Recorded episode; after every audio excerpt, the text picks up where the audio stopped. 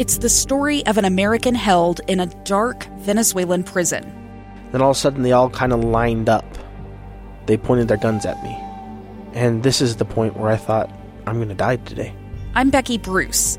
I spent a year working on Hope in Darkness, which now has more than 2 million downloads. Find it on kslpodcast.com or wherever you listen to podcasts. BYU Athletic Director Tom Holmoe. Tom, how you doing? Hans, what's up?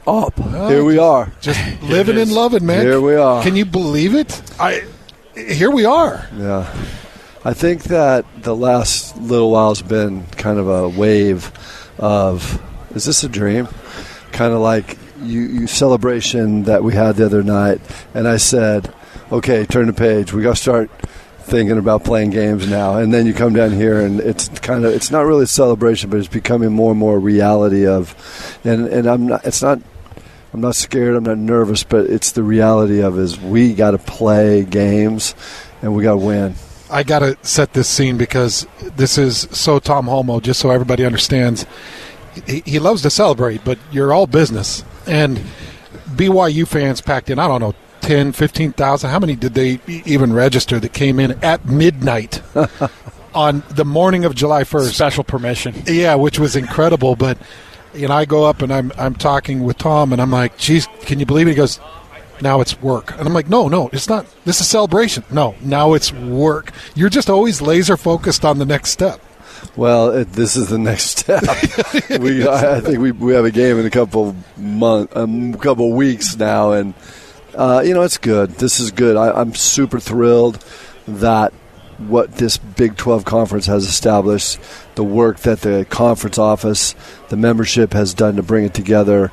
Uh, a lot of very positive perceptions come forward, and we're part of that. Now we got to be good partners and contribute and do a, do our part to make that conference great. You know, I think that uh, we spoke with Chad Lewis a couple or on the day on Big 12 day, and he, I'm sure, mimic that same strategy, which is too many people have looked at this like some sort of a weird finish line, like we made it, and and it's not. It's like this is the this is the actual starting line.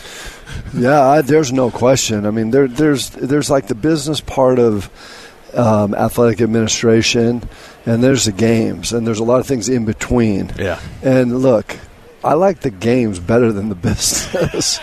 it's just like I love the games.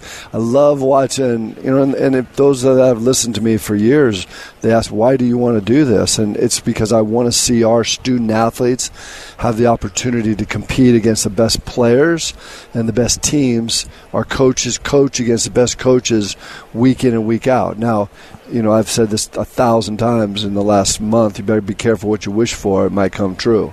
And so here we are. I mean, I, I think that is the reality.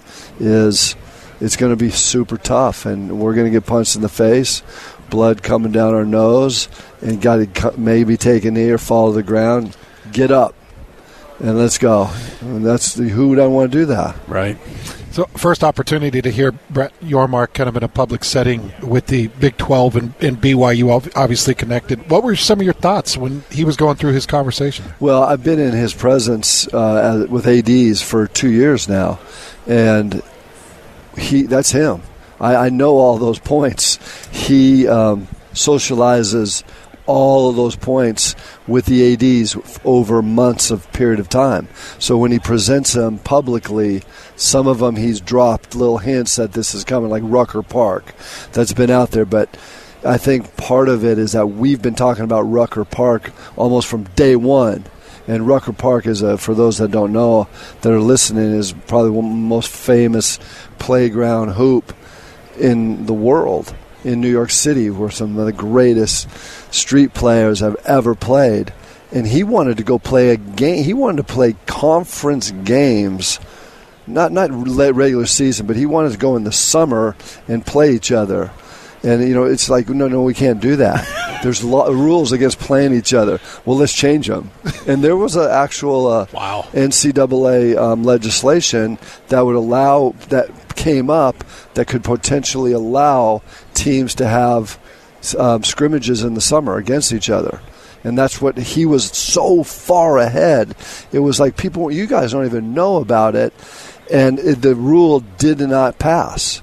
So instead of playing BYU versus, you know, Baylor in a scrimmage at Rucker Park, on the hardtop of New York City. It got shot down by the NCAA. Oh, um, and we're going back there still, and our coaches are doing clinics with youth back there in hopes that hey, someday we're going to be back How playing games here. be? That would- And I, I think it's really fascinating that even though he was talking about the games before most people even knew that you could potentially play a game and he picked the best venue in the country to go play a game. You know, and like you could play at the, you know, uh, uh, some NBA venue, but what's better than Rucker Park? they're on aircraft carriers in the ACC That's and what the I'm Big talking Ten. about. Let's Those go. are yeah. That's during the regular season, though. Ah, so you could finagle something to be able to like build out a little stadium of some sort at yeah, Rucker Park. you could do you could do whatever you want ah. during the season. but That'd be it's that, incredible. it's that Yeah. preseason stuff. So I mean, do. this is that innovation. What, what did you think about kind of the outreach into Mexico and potentially playing some conference stuff in Mexico? Well, I loved it. I mean, when when he first started socializing that we want to go down and play basketball in Mexico, and we want to play football in Mexico, we want to play baseball, and we want to play soccer in Mexico. Some people in the in our league were looking at each other in the room. The the ads looking at each other like, where, who, where, and I'm thinking that's right up our alley at BYU for sure. we- Cougar Nation, we wouldn't have to go there. They're already in Mexico, and so we that like his initiatives for international are not Ireland like Notre Dame or you know Asia or other, Europe. Really, it's Mexico. We have teams, schools right here in Texas, and you go to Florida. There's a ton of Hispanic um, speaking people in the. Um, you know, in the in Orlando and all of Florida, so and in Utah.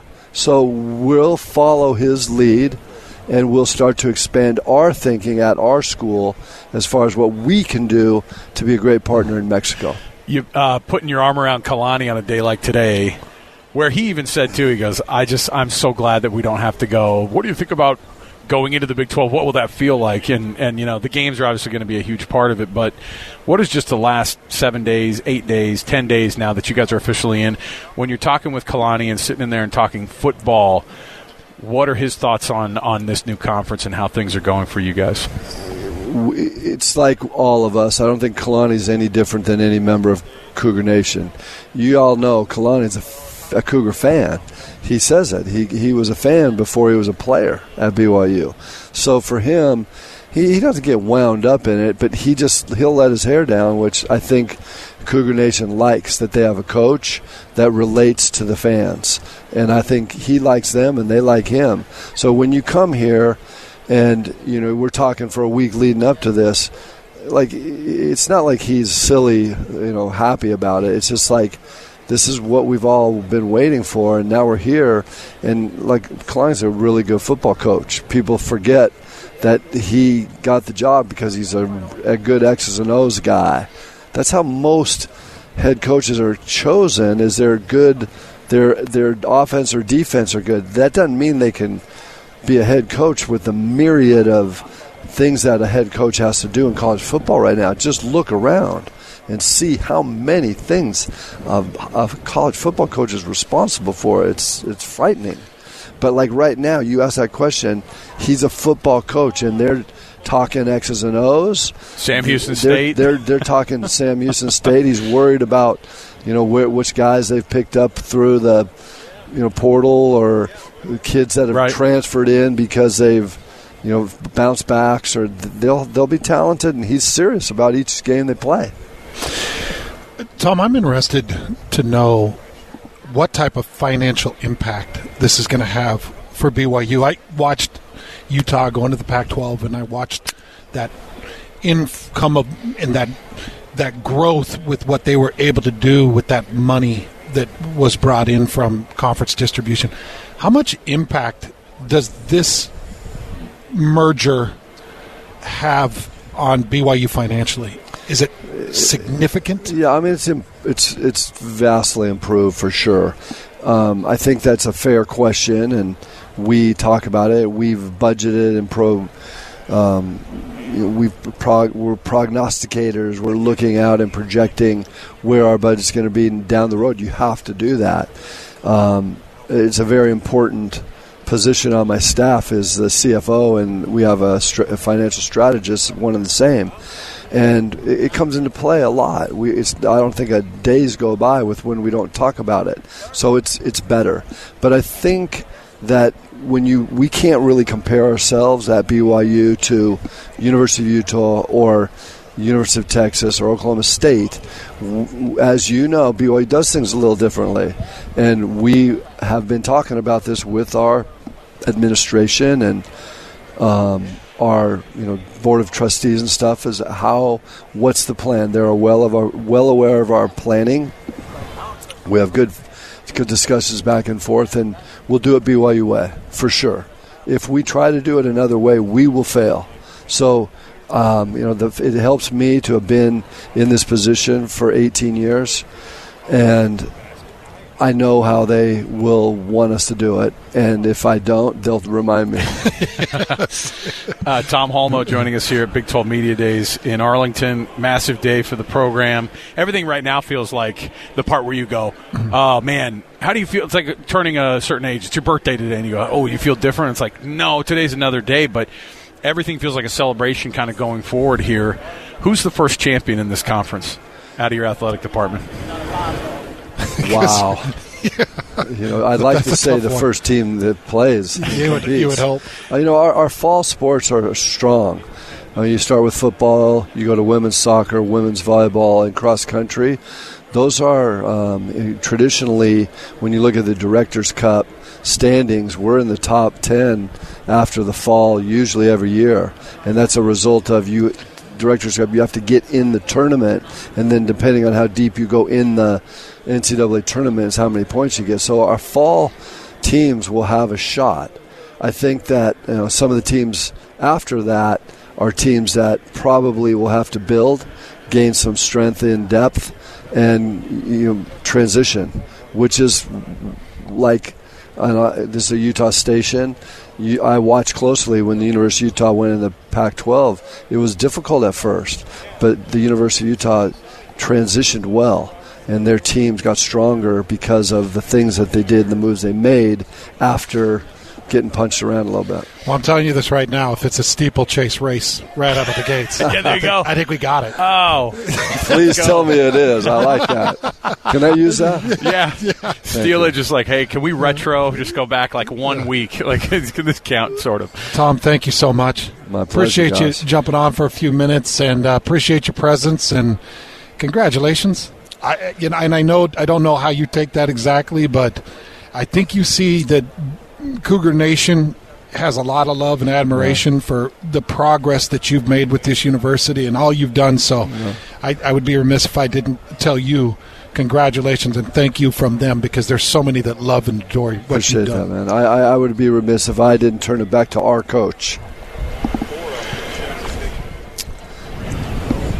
Tom Holmoe, thanks so much. Appreciate you, Coach. Thank uh, you. Is that a little bit of an indicator? as to how big of a deal this is. Yeah. Um, uh, he's uh, obviously the emotions right there. Yeah. So without him, uh, yeah, emotional moment for Tom Holmoe and uh, for all of BYU, all of Cougar Nation there.